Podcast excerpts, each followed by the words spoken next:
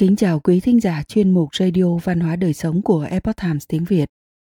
Hôm nay, chúng tôi hân hạnh gửi đến quý vị bài viết của tác giả Tiểu Ngọc có nhan đề Trí tuệ cổ xưa, nam tả nữ hữu, âm và dương trong văn hóa truyền thống.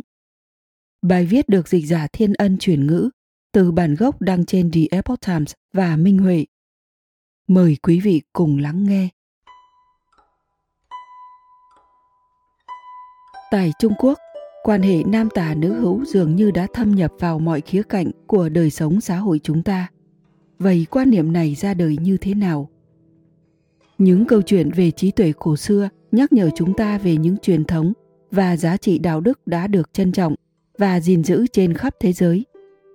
Chúng tôi hy vọng những câu chuyện và thông điệp trong loạt bài này sẽ khiến trái tim và tâm trí của độc giả được thăng hoa Câu chuyện nam tả nữ hữu, âm và dương trong văn hóa truyền thống là một trong rất nhiều những câu chuyện được kể trong chương trình Những câu chuyện về trí tuệ cổ xưa đã ngừng phát hành của Đài Phát thanh Hy vọng hiện được truyền thể và đăng tải tại đây để quý độc giả cùng thưởng thức. Theo truyền thuyết, sau khi bản cổ, tổ tiên của dân tộc Trung Hoa biến thành bất tử, các bộ phận và cơ quan trên cơ thể của ông đã biến thành mặt trời – mặt trăng, các vì sao, bốn cực, đông tây, nam bắc, núi non, sông nước, ao hồ, vạn vật trên trái đất và tất cả sự sống. Sách ngũ vận lịch niên ký được viết bởi Từ Chính trong thời kỳ Tam Quốc, nói rằng hai vị thần mặt trời và mặt trăng của dân tộc Trung Hoa được sinh thành từ hai mắt của bàn cổ. Thần mặt trời là mắt trái của bàn cổ, còn thần mặt trăng là mắt bên phải của bàn cổ. Đây chính là bắt nguồn của phong tục truyền thống Trung Hoa, nam tả, nữ hữu. Phong tục này cũng gắn liền mật thiết với triết lý của con người cổ đại. Theo quan niệm của văn hóa truyền thống, hai mặt đối lập kết nối vạn vật trong vũ trụ này là âm và dương.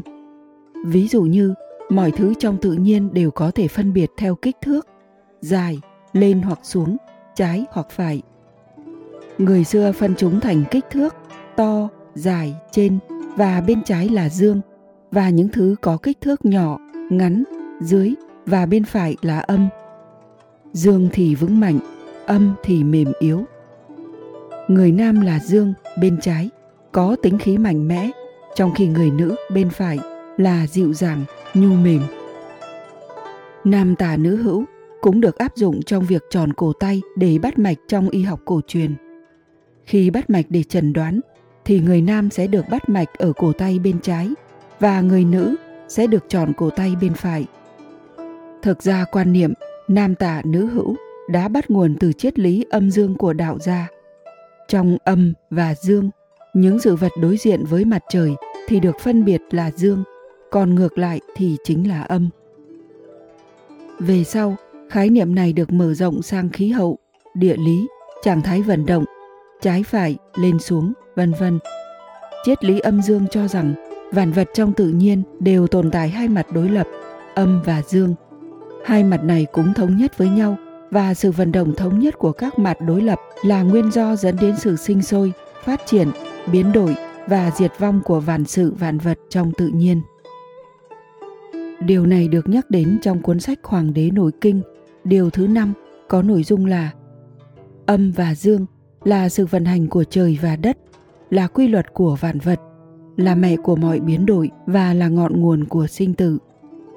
Âm và dương có thể được dùng để mô tả sự đối lập và phân tích hai khía cạnh khác nhau của một sự vật. Nói chung, bất cứ thứ gì chuyển động mạnh mẽ, hướng ra ngoài, hướng lên trên, ấm áp hoặc sáng rụa thì được xem là dương. Những thứ tương đối tĩnh, hướng nội, hướng xuống, lạnh hoặc mờ đục thì được coi là âm. Giống như trời và đất, bầu trời là sáng và trong được gọi là dương. Đất là nặng và đục được coi là âm. Giống như nước với lửa, nước thuộc âm vì tính chất lạnh và ẩm, trong khi lửa thuộc dương vì tính chất nóng và thiêu đốt. Thuyết âm dương cho rằng ngũ hành gồm kim, mộc, thủy, hỏa, thổ thể hiện mối quan hệ cơ bản của sự thay đổi ngũ hành luôn luôn chuyển động và thay đổi tương sinh tương khắc Thuyết này có ảnh hưởng sâu rộng đến sự phát triển các nền triết học cổ đại, thiên văn học, khí tượng, hóa học, toán học, âm nhạc và y học. Tất cả đều phát triển dựa trên học thuyết âm dương, ngũ hành. Trong thái cực đồ của Donji có mô tả rằng từ vô cực mà sinh ra thái cực. Thái cực hoạt động tạo ra dương, khi chuyển động đến giới hạn sẽ trở nên tĩnh mà tạo ra âm. Âm tới cực đại thì lại hoạt động. Đồng tĩnh chuyển hóa, làm gốc rễ cho nhau. Phân ra âm và dương thì lưỡng nghi hình thành. Vì thế thái cực sinh ra âm và dương, và hai khí âm dương giao cảm với nhau mà chuyển hóa thành vạn vật. Vạn vật sinh sôi và biến đổi không ngừng. Theo các học giả cổ đại trong kinh dịch, thì đây là cách lý giải hay nhất và toàn diện nhất về học thuyết âm dương. Quan niệm nam tả nữ hữu cũng chính là một cách thể hiện âm dương trong văn hóa truyền thống. Quý thính giả thân mến, chuyên mục Radio Văn hóa Đời Sống của Epoch Times tiếng Việt đến đây là hết. Để đọc các bài viết khác của chúng tôi, quý vị có thể truy cập vào trang web epochtimesviet.com Cảm ơn quý vị đã lắng nghe, quan tâm và đăng ký kênh. Xin chào tạm biệt và hẹn gặp lại quý vị trong chương trình lần sau. Kính chúc mọi điều bình an và tốt lành tới quý vị cùng người thân.